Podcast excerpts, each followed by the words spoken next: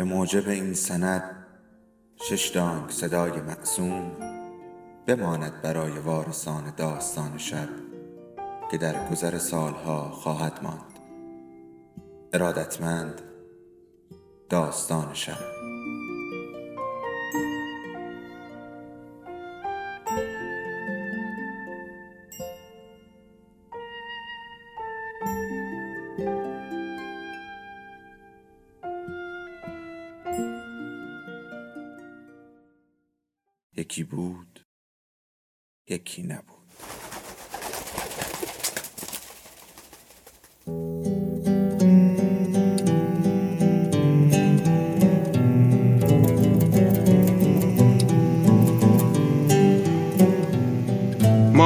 قصه ها هم دیگر را به یاد می سپاریم و از نو با همان قصه ها هم دیگر را به یاد می آوریم.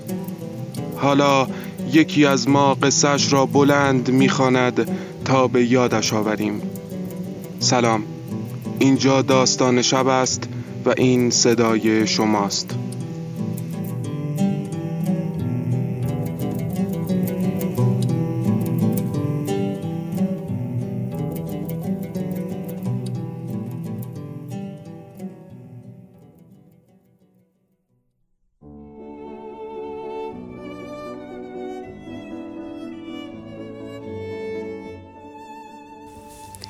دلتنگی های نقاش خیابان 48 م.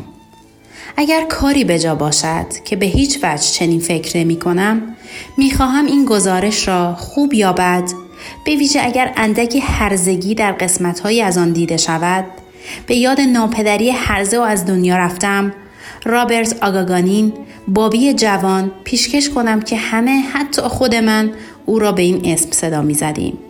و در 1947 یقینا با اندکی تأسف اما بدون ذره درد به دنبال لخته شدن خون درگذشت.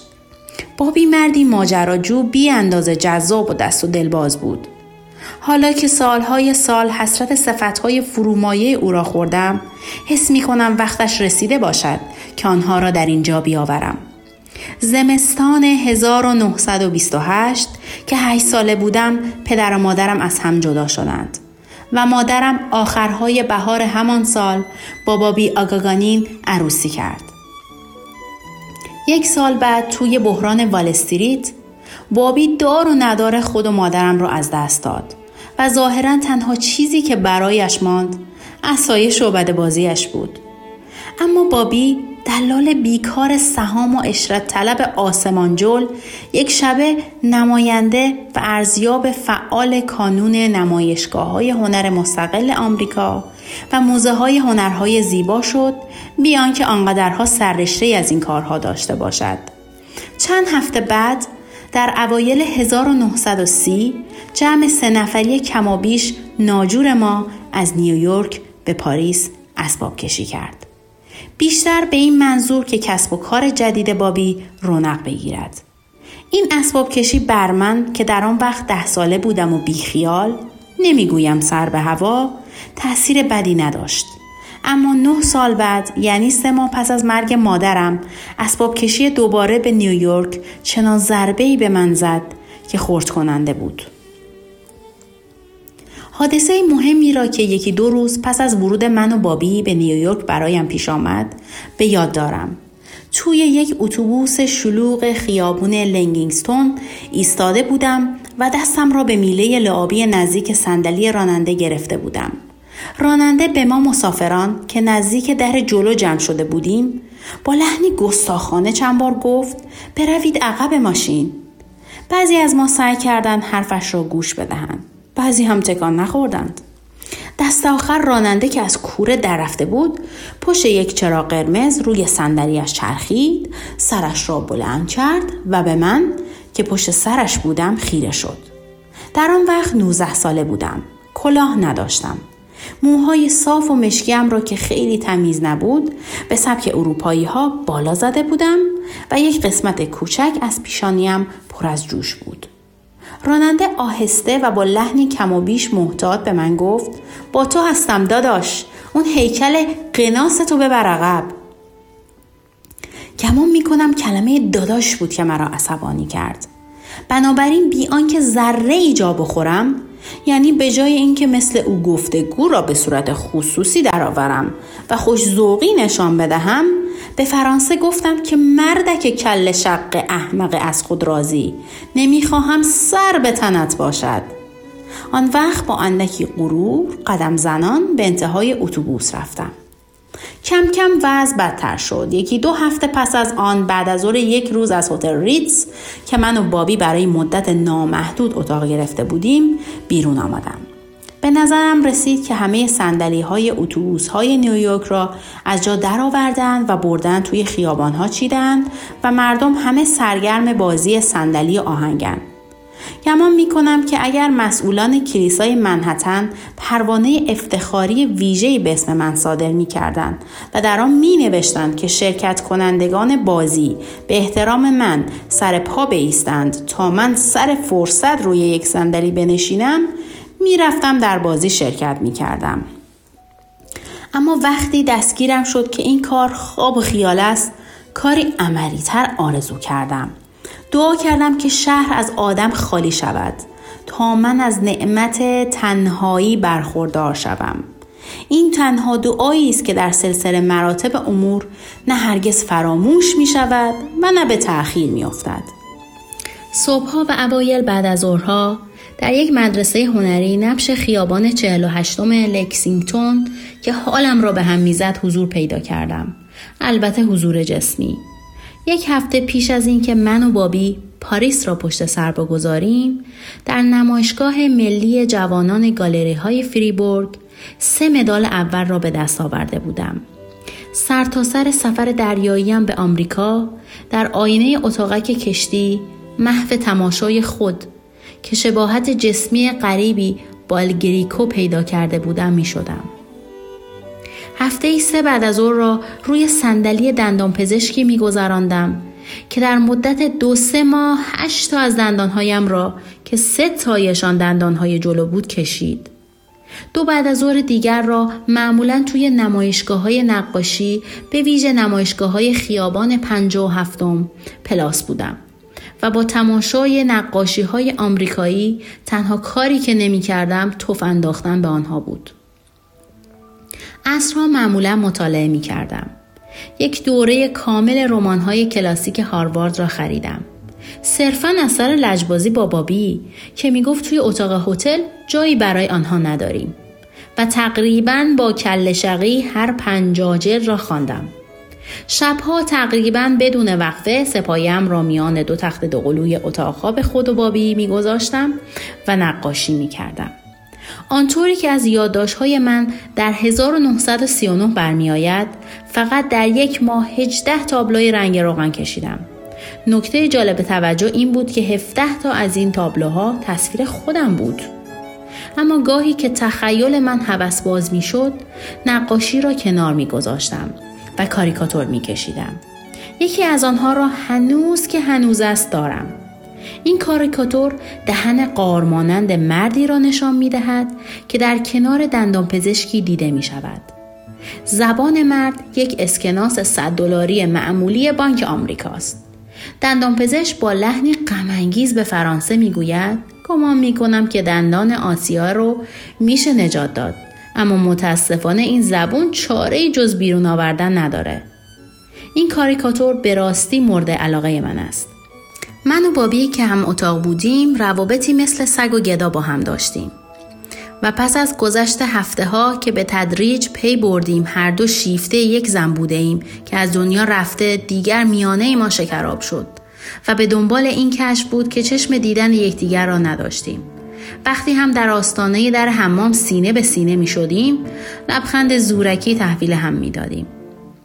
نزدیک به ده ماهی از ورود من و بابی به هتل ریتز گذشته بود که یک هفته در ماه مه 1939 توی یکی از روزنامه های کبک یعنی یکی از 16 روزنامه و مجله فرانسوی زبان که برای اشتراکشان پول بی زبانم را دور میریختم به یک آگهی رکستونی برخوردم که مدیر یک مدرسه هنری مکاتبه‌ای مونترال سفارش چاپش را داده بود.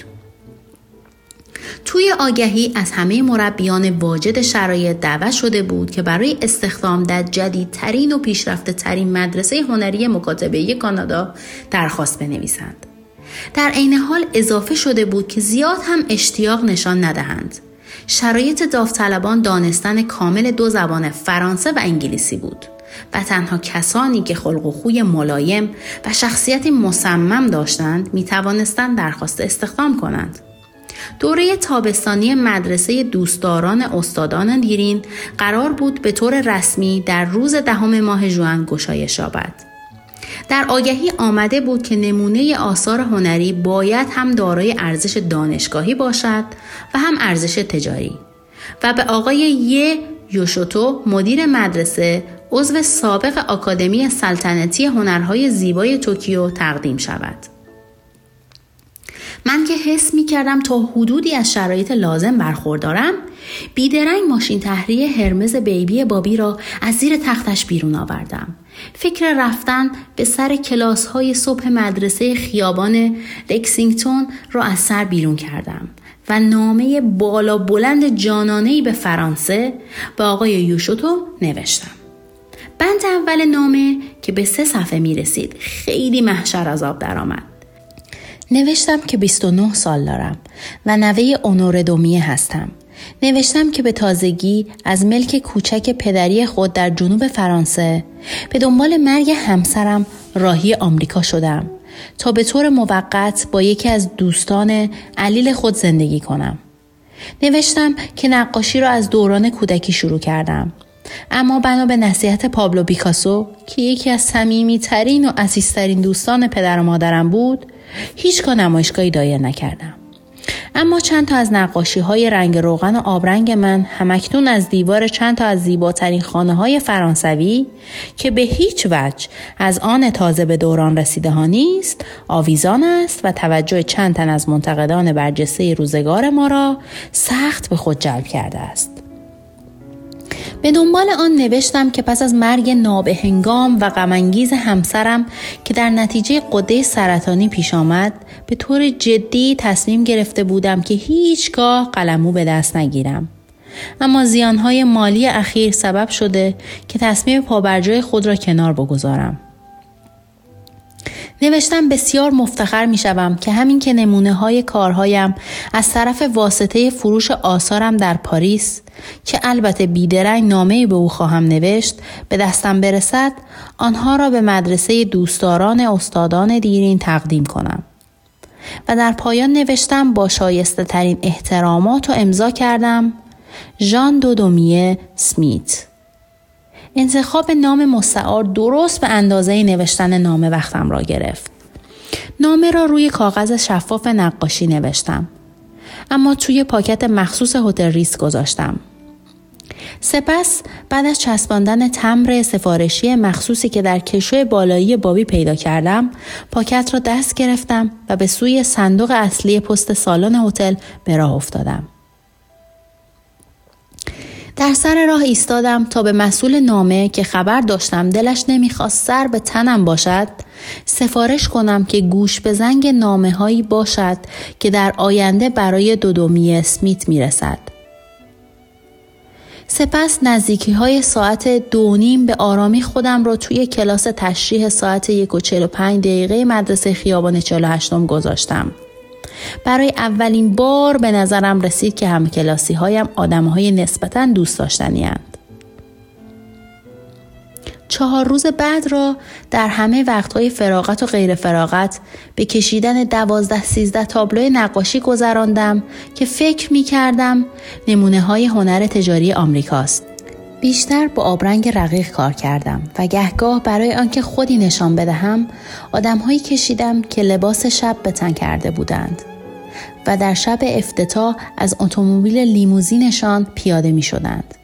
اینها زوجهای لاغرندام شق و رق و بسیار خوشبوشی بودند که ظاهرشان نشان می‌داد که در همه عمر هیچگاه عطر ضد بوی زیر بغل خود را فراموش نکردند. زوجهایی که در حقیقت احتمالا عضوی به اسم زیر بغل نداشتند. جوانان غول پیکر برونزه شده کشیدم که نیمتنه سفید مهمانی پوشیده بودند و پشت میزهای سفیدی نشسته بودند که کنار استخر فیروز رنگ چیده شده بود. و نسبتا با هیجان لیوانهای سودا و ویسکی ارزان اما به ظاهر سطح بالای خود را به سلامتی یکدیگر سر میکشیدند.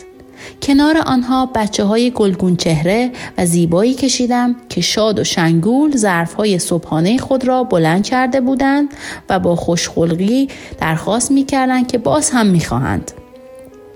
دختران خندان خوش سینه کشیدم که بیخیال به مسائل دنیا مشغول اسکی روی آب بودند. چون آگهی های بازرگانی آنها را در برابر آفت های محلی مثل خونریزی لسه، بیماری های چهره، موهای زشت و بیمه های عمر قلابی و غیر مجاز در پناه گرفته بودند. کتبانوهایی کشیدم که موهایشان پریشان بود. اندامشان از ریخ افتاده بود. از تربیت بچه هایشان بازمانده بودند. فریاد شوهرانشان به آسمان رسیده بود. دستهای زبر اما ظریفی پیدا کرده بودند.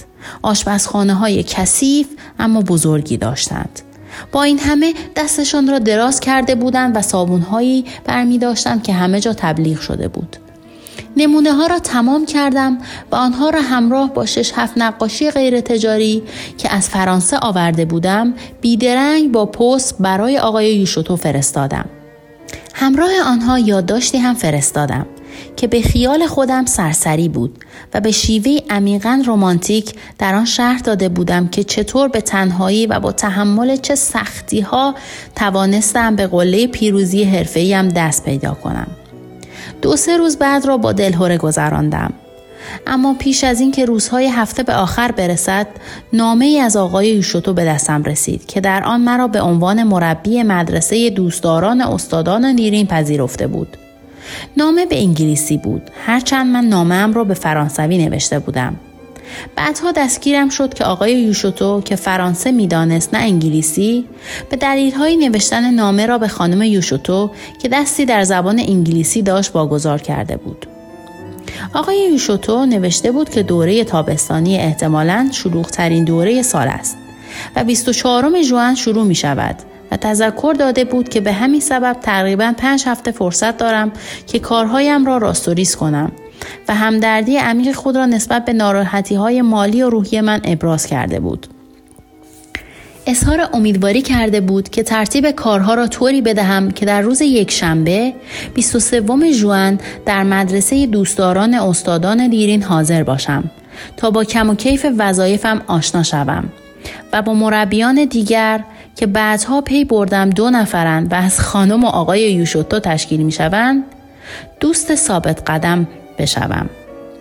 همچنین تأسف عمیق خود را از اینکه پیش پرداخت هزینه نقل و انتقال مربیان جدید از وظایف مدرسه نیست بیان کرده بود. حقوق از آغاز کار هفته 28 دلار بود و آقای یوشوتو تصدیق کرده بود که این مبلغ خیلی زیاد نیست. اما از آنجا که حس می کرد به یقین در من روحیه حرفه‌ای وجود دارد اظهار امیدواری کرده بود که خود را نبازم. نوشته بود که با اشتیاق منتظر رسیدن تلگرامی از جانب من است که در آن به طور رسمی پذیرش خود را اعلام کرده باشم و از ته دل برای ورودم لحظه شماری می کند. و در پایان با احترام خود را دوست جدید و کارفرمای من دانسته بود و امضا کرده بود یه یوشوتو عضو سابق آکادمی سلطنتی هنرهای زیبای توکیو تلگرام پذیرش رسمی خود را در پنج دقیقه فرستادم. نکته غریب این بود که از آنجا که دچار هیجان بودم یا احتمالا از آنجا که از تلفن بابی برای سفارش تلگراف استفاده می کردم و خود را گناهکار می شمردم پیغام را به عمد درز گرفتم و سر و ته آن را با ده کلمه به هم آوردم. آن شب که مثل همیشه در ساعت هفت در سالن مجلل هتل بابی را ملاقات کردم از دیدن مهمانی که همراهش آورده بود سخت در هم رفتم. آخر من از فعالیت های اضافی تحصیلی جدید خود چیزی به او نگفته بودم و حتی اشاره نکرده بودم و دل توی دلم نبود که همین که تنها شدیم این خبر دست اول را به او برسانم تا از تعجب دهانش باز بماند. مهمان زن جوان بسیار جذابی بود که چند ماهی بود طلاق گرفته بود و با بابی زیاد رفت آمد داشت و من چندین بار او را دیده بودم. زن روی هم رفته دلربا بود و من هر حرکت او را برای خودمانی شدن با من و نفوذ در من حتی به طور جزئی به حساب دعوت تلویحی او میگذاشتم که در اولین وقت فراغتی که پیدا کنم یعنی همین که بابی که به روشنی برای او بسیار مسن بود. دست به سر شود با او باشم. در طول شام پرخوشگر و کم حرف بودم. دست آخر هنگامی که مشغول خوردن قهوه بودیم به طور مختصر نقشه هایم را برای تابستان شهر دادم. گفته هایم که تمام شد بابی دو سوال کاملا عاقلانه از من کرد و من با خون سردی و خیلی مختصر جواب های دندان شکنی به او دادم. مهمان بابی گفت راستی که خیلی محشره. و بالحوثانه منتظر مان تا نشانی خود را در مونترال از زیر میز به او رد کنم. بابی گفت خیال می کردم با من میایی رود آیلند. خانم ناشناس به او گفت عزیزم چرا دلت می‌خواد مثل کنه به آدم بچسبی؟ بابی گفت کاری ندارم. فقط می‌خواهم ببینم آخرش چه کار می‌کنی؟ اما من در رفتار بابی میخواندم که در ذهن مشغول عوض کردن بلیت کوپه معمولی قطار به قصد رود آیلند با بلیت یک کوپه تخت خوابدار است خانم ناشناس که از چشمهایش برق هرزگی می درخشید به گرمی به من گفت فکر می کنم جواب شما از همه جوابهایی که توی عمرم شنیدم شیرینتر و تعریف آمیزتر بوده. آن روز یک شنبه که پا به سکوی ایستگاه قطار وینسور مونترال گذاشتم کت و شلوار گاباردین قهوه‌ای روشنی به تن داشتم که خیلی به آن میبالیدم. پیراهن فلانل آبی آسمانی پوشیده بودم کروات نخی زرد یک دستی زده بودم. کفش های سفید و قهوه‌ای به پا داشتم. کلاهی حصیری سر گذاشته بودم که از آن بابی بود و اندکی برای سرم کوچک بود. و سبیلم که سه هفته می‌شد گذاشته بودم بلند شود قهوه مایل به قرمز بود آقای یوشوتو در آنجا چشم راهم بود مرد ریز اندامی بود که قدش به یک متر و پنجاه سانتی متر نمی رسید. پیراهنی کتانی نسبتا کثیف و کفش مشکی پوشیده بود. و کلاه شاپوی مشکی سر گذاشته بود که لبهش دور تا دور برگشته بود. با هم که دست دادیم نه لبخند زد و نه تا آنجا که به یاد دارم لام تا کام چیزی گفت. چهرش به نوشته نسخه فرانسوی کتاب های فومانچو سانکس رومر نفوذ ناپذیر بود. نمی‌دانستم به چه دلیل نیشم تا بناگوش باز بود. نه تنها نمی توانستم نیشم را ببندم بلکه نمی‌شد خنده که صورتم را پوشانده بود محو کنم. با اتوبوس از ایستگاه وینسور چندین کیلومتر را باید میپیمودیم تا به مدرسه می رسیدیم.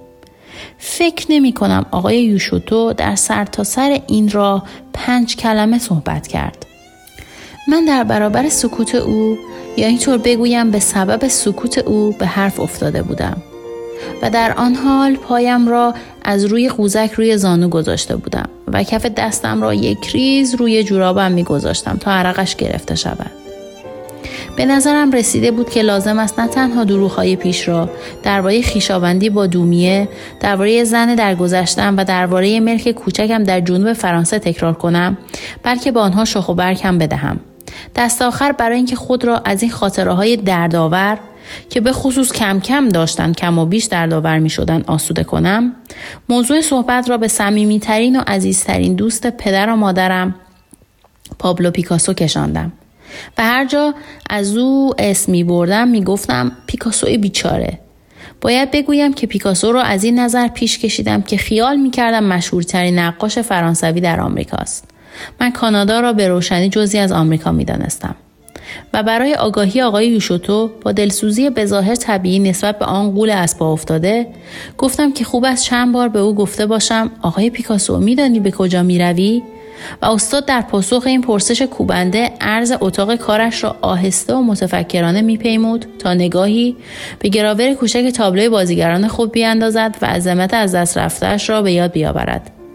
از اتوبوس که پیاده می شدیم برای آقای یوشوتو توضیح دادم که بدبختی پیکاسو این بود که به حرف هیچ کس حتی صمیمیترین دوستانش گوش نمی‌داد.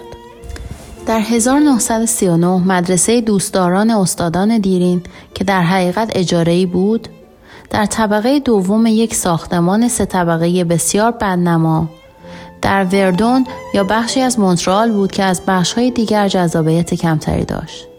مدرسه درست در بالای یک فروشگاه لوازم ارتوپدی بود. یک اتاق بزرگ و یک دستشویی خیلی کوچک مدرسه دوستداران استادان دیرین را تشکیل می‌داد. اما لحظه ای که پا به آنجا گذاشتم آنقدر به نظرم دلپذیر آمد که حیرت آور بود. دلیلش هم این بود که از چهار دیوار اتاق مربیان تعداد زیادی از آثار قاب شده آقای یوشوتو که همه با آبرنگ کشیده شده بود آویزان بود. من هنوز هم گهگاه یکی از آنها را که از شاهکارهای کامل و تحور آمیزی بوده که در عمرم دیدم در ذهن مجسم می کنم. توی نقاشی مرغابی سفیدی در دل آسمان آبی بسیار کمرنگی در پرواز بود و آبی آسمان یا بهتر گفته بشود ذات آبی آسمان در پرهای پرنده منعکس بود. تابلو درست در پشت میز خانم یوشوتو آویزان بود. همین تابلو و نیز یکی دو تابلوی دیگر با کیفیتی نسبتا همانند بود که اتاق را دلپذیر کرده بود. وقتی من و آقای یوشوتو پا به اتاق مربیان گذاشتیم خانم یوشوتو کیمونوی ابریشمی مشکی و قرمز روشنه زیبایی پوشیده بود و با جاروی دست کوتاه اتاق را میروبید زنی مخاکستری بود یک سرگردن از شوهرش بلندتر بود و طرح چهرش او را بیشتر مالایی نشان می‌داد تا ژاپنی. جارو را کنار گذاشت و جلو آمد. و آقای یوشوتو به کوتاهی ما را به هم معرفی کرد. خانم یوشوتو از هر جهت مانند آقای یوشوتو به نظرم نفوذ ناپذیر آمد. نمی‌گویم نفوذ ناپذیرتر. سپس آقای یوشوتو پیشنهاد کرد که اتاقم را به من نشان بدهد و به فرانسه توضیح داد که پسرش به تازگی آنجا را خالی کرده و برای کار در یک مزرعه به بریتیش کلمبیا رفته است. بعد از سکوت طولانی در اتوبوس راضی بودم که کم یا زیاد صحبت می کرد و من نسبتا با سرزندگی گوش می دادم. همین که خواست عذرخواهی کند که اتاق پسرش صندلی ندارد و کف اتاق مقطع گذاشته در آمدم گفتم که همین هم از سرم زیاد است. راستش فکر می کنم گفتم که از صندلی بدم می آید. آنقدر خود را گم کرده بودم که حتی اگر می گفت اتاق پسرش را سیلاب گرفته و شبانه روز دو وجب آب تویش ایستاده احتمالا فریادی از شادی سر می دادم و می گفتم دچار پادرد عجیبی هستم که باید روزی هشت ساعت خیس بماند. سپس مرا از یک پلکان چوبی که قژقژ می کرد به طرف اتاقم راهنمایی کرد. در راه با تاکید به او گفتم که تعالیم بودا را مطالعه کردم. بعدها پی بردم که او و خانم یوشوتو هر دو پروتستان بودند. آن شب دیر وقت که بیدار توی رخت خواب دراز کشیده بودم. و غذای ژاپنی مالایی خانم یوشوتو هز نشده روی دلم سنگینی می کرد و مثل آسانسوری در طول جناق سینه ام بالا و پایین می‌رفت. درست از آن سوی اتاق ناله خانم یا آقای یوشوتو بلند شد. ناله بلند نازک و بریده بریده بود و بیشتر به ناله کودکی غیرعادی و ترحمانگیز یا بچه جانوری ناهنجار میماند تا آدمی بزرگسال. این نمایش شبهای بعد هم ادامه پیدا کرد. من هیچگاه پی نبردم که ناله کدام یک از آنهاست. چه رسد به اینکه علتش را دریابم. وقتی در حالت تاغباز ناله ها برایم تحمل ناپذیر شد از رخت خواب بلند شدم. دمپایی هایم را پوشیدم و از توی تاریکی رفتم و یکی دو ساعت چارزانو روی مخته کف اتاق نشستم و سیگار کشیدم. سیگارها را روی پاشنه دمپایی خاموش می کردم و آنها را توی جیب بالای پیژامه هم می گذاشتم. خانم آقای یوشوتو سیگار نمی کشیدند و هیچ جای خانه زیر سیگاری به هم نمی رسید. نزدیکی های ساعت پنج صبح به خواب رفتم. ساعت شش و نیم بود که آقای یوشوتو در اتاقم را زد و گفت که صبحانه ساعت شش و 45 دقیقه آماده است. از سوی درگاه اتاق پرسید که خوب خوابیدم یا نه و من گفتم بله. سپس لباس پوشیدم. کتو شلوار آبیم را تن کردم که فکر می کردم برای یک مربی در روز گشایش مدرسه مناسب است و کروات قرمز سلکا که مادرم به من داده بود بستم و بیان که دست و صورتم را بشویم با عجله از راه رو گذشتم و پا به آشپزخانه خانم و آقای یوشوتو گذاشتم. خانم یوشوتو پشت اجاق بود و ماهی صبحانه را آماده می کرد.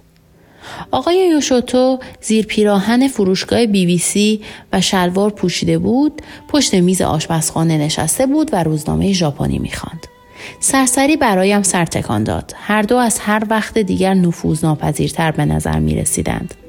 هنوز ننشسته بودم که کمی ماهی توی بشقابی جلوی من ریخته شد و مقدار بسیار کمی هم سس دلمه بسته آنطور که توی چشم بزند دور تا دور آن اضافه شد خانم یوشوتو به انگلیسی تلفظش به گونه نامنتظر جذاب بود. گفت که اگر تخم مرغ را ترجیح می دهم برایم آماده می کند. اما من گفتم نه نه خانم متشکرم. گفتم که هیچگاه لب تخم مرغ نمی‌زنم. آقای یوشوتو روزنامهش را به لیوان آبخوری من تکیه داد و ما هر سه در سکوت به خوردن مشغول شدیم. یعنی آنها میخوردند و من در سکوت به فاصله های معین میبلیدم. پس از صبحانه همانجا توی آشپزخانه آقای یوشوتو پیراهنی بدون یقه پوشید و خانم یوشوتو پیشبندش را باز کرد و ما هر سه پشت سر هم اما نامرتب از پلکان پایین رفتیم و وارد اتاق مربیان شدیم. در آنجا سی چل پاکت بزرگ دربسته به صورت توده نامرتب روی میز پهن آقای یوشوتو ریخته بود. پاکت ها به نظر من مانند شاگردان جدید مدرسه ظاهری نونوار و مرتب داشتند. آقای یوشوتو مرا سر میزم برد که در انتهای دور و متروک اتاق قرار داشت و خواهش کرد که بنشینم. سپس در حالی که خانم یوشوتو کنارش ایستاده بود چند تا از پاکت ها را پاره کرد و گشود. او و خانم یوشوتو به شیوه مخصوص چیزهای جور توی پاکت ها را وارسی می کردن. و گهگاه به ژاپنی مشورتی با هم می کردن و من که گویی تا حدودی جزئی لازم از اتاق بودم با کت و شلوار آبی و کروات نشسته بودم و سعی می کردم صبور و در این حال گوش به زنگ باشم. یک مش مداد نرم نقاشی که از نیویورک آورده بودم از جیب کتم بیرون آوردم و به دقت روی میز گذاشتم تا سر صدا نشود. یک بار که آقای یوشوتو به دلیلی نگاهی به من انداخت نیشم را تا بناگوش باز کردم. سپس آن دو ناگهان بی آنکه حرفی بزنند یا نگاهی به من بیاندازند پشت میزهای خود نشستند و سرگرم کار شدند. ساعت نزدیک هفت و نیم بود.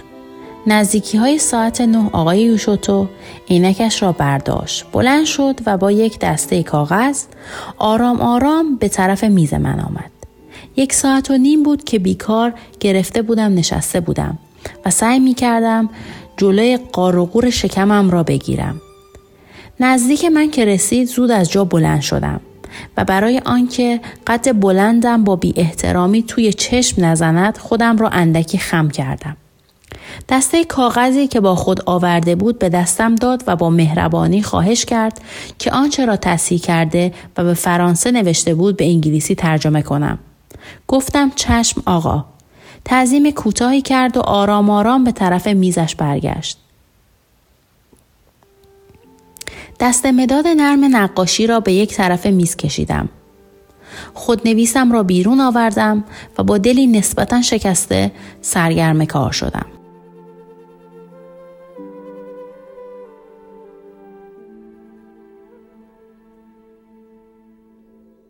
داستان شب بهانه است. برای با هم بودن دور هم نشستن شنیده شدن.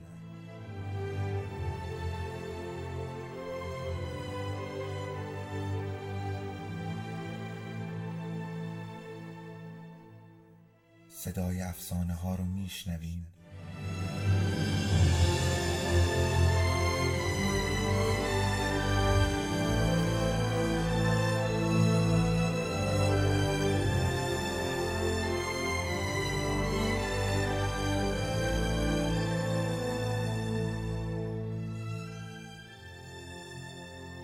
شبتون بخیر.